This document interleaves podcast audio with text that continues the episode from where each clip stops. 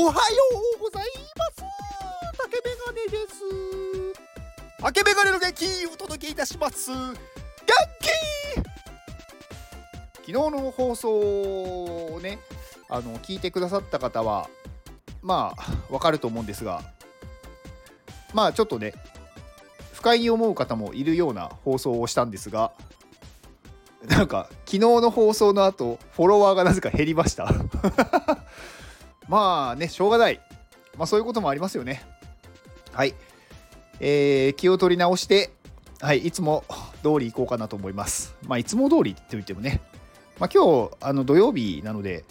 まああとねこのやっぱお正月年末年始だからなのかいつもより再生が減りますね。うん、まあ皆さんねお忙しいというかねご家族とかねご親戚とまあいろいろなんかお話があるでしょうからねスタイフまあ聞かれない方も多いと思うんでまあ全然それはそれでねいいと思うんですよ。まあお正月そんなにね まあ私の放送だけじゃないとは思うんですけどなんかねそこでしかできないことってあると思うんでそっちを優先した方がいいと思います。でまあ今日はね土曜日なんでそんなにねなんかこう何話そうかなっていうとこなんですけど昨日ちょっとねこう困ったというかなんかこれってどうなんだろうって思ったことがあったんでねそのお話でもしようかなと思います。あの皆さん料理しますか？料理。あの私ねほとんどしないんですよ。まああの別になんかこうコンビニ弁当を買ってきて食べるとかそういうわけではないんですけどなんかそのいわゆるこうね何かをこう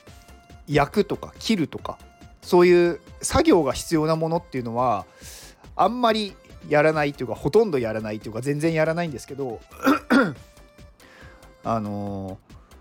まあ電子レンジ使えるもの電子レンジで作れるものとかあとはなんかこうただお湯を沸かせばいいとかまあなんかそういうものは作るんですよね。で昨日なんかちょっと料理してみようかなと思ってまあネットでねちょっと調べたわけですよ。簡単にできる料理って。でその時にねこう大体書いてあるのがこう簡単と言いながら前提がもうなんかこう野菜の皮をなんかこう剥いてあるものとかなんかこうまずね包丁を使うのが私嫌なんですよ。めんどくさいから。だから皮を剥きますとかこれをこの大きさに切りますとか書いてあるのはもうその時点で全然簡単じゃないじゃんって思っちゃうんですよね。でねあのー、もう一個あってまあ私そのね料理をしないまあほとんど作らないんで調味料が家にないんですよ。あのだから結構他のねこう簡単に作れるメニューというか料理のやつをねこうネットで見てても大体こうね入れるものって、まあ、例えば何かこう胡椒とか醤油とか味噌とかね。あとまあ鶏ガラスープとか。まあめんつゆとか。まあいろいろあるじゃないですか。そういうものうちにないんですよ。だからあのうちにねある調味料は塩。以上みたいな 感じなんでなんかね簡単に作れるって言われてもいやないんですよと。いやまずそれを買わなきゃいけないじゃないですかみたいな。ね。だからうちあのねまな板とかないです。計量スプーンとかないです。はかりもないです。あるのは鍋。水。火。っていう感じなのであのね簡単に作れる料理って簡単じゃないんですよね。あの簡単を舐めてますね。簡単を舐めてるというか私が舐めてるんですけどなんかその簡単ってあのね料理をやってる人からすれば簡単なのかもしれないけどやってない人からしたら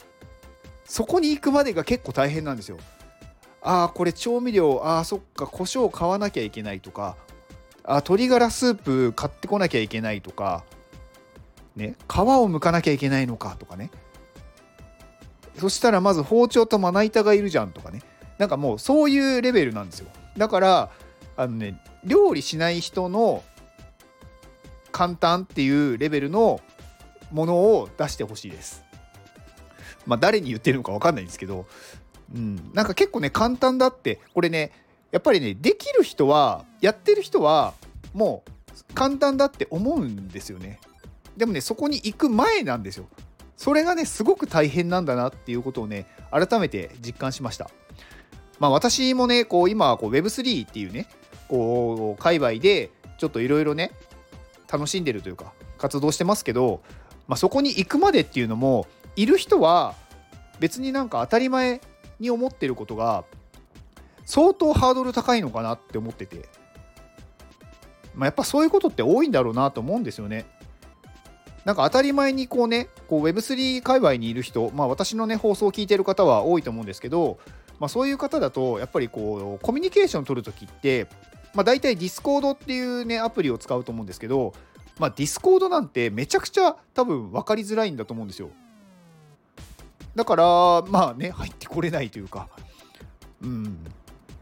まあこっちはね当たり前のようにじゃあ Discord のこのここでこういうふうに言ってくださいって言ってもそもそも Discord ってどうやって入るのとかなんかそのチャンネルってどこにあるのとかだそういう感じなんだと思うんですよね。まあもうそれ以前かもしれないですね。いやそもそもスマホ持ってないです。PC 持ってないですとか。そうなるとうんなかなかねどこまでこうなんだろう。戻戻るというのか どこまでこう譲歩する 譲歩するってわけじゃないけどね簡単っていうのはすごく難しいなって思いました。はい。簡単は難しいっていうお話でした。以上です。この放送は富士山と愛さんの元気でお届けしております富士山愛さん元気はいえー両名とも iPadMate の方ですね。はい、私は iPadMate で構成されているんじゃないかっていうぐらい、はい、iPadMate の方にお世話になっております。いつもありがとうございます。はい。まあ、お二人ともね、あのー、私の放送ね、有料放送、あの、何度も購入してくださっているので、お名前を聞いている方もいらっしゃると思うんですが、まあ、富士山は動画クリエイターですね。まあ、iPadMate で動画って言ったらもう富士っていうね、もう代名詞みたいになってますけど、はい。まあ、富士山です。はい。で、愛さんはね、あのー、愛さんも何でもできる人ですね。あのー、すごい、なんだろう、好奇心旺盛というか、新しいことに取り組む時に躊躇しないんで、すごくかっこいい方だなって私は思ってます。はい。えー、富士山と愛さんの X を、えー、概要欄に貼っておきます。で、えー、最後、宣伝させていただくんですが、まもなく終了となる、えー、iPadMate のクラウドファンディング、東京に iPad のクリエイティブスクールを作りたいということで、現在の支援額が1534万9355円、1500万円昨日超えました。ありがとうございます。1500万円超えました。いやー、超えましたね。まあ、目標金額が2000万円なので、今75%ぐらい、75、6%のところですね。まあ、最後のね、こう一押し、あと3日間、今日入れて、6、7、8と8日で終わってしまうんですが、まあ、ここでね、どれだけ人が支援してくださるか、最後のね、なんだろう、力の出しどころ、まあ、私がね、力を出したところで、大した意味はないんですけど、ま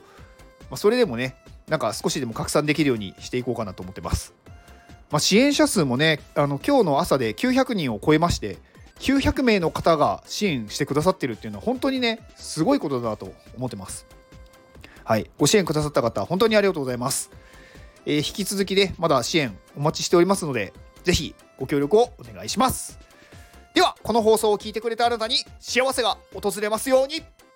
行動の後にあるのは成功や失敗ではなく結果です。結果です。ただの結果です。だから安心して行動しましょう。あなたが行動できるように元気をお届けいたします。元気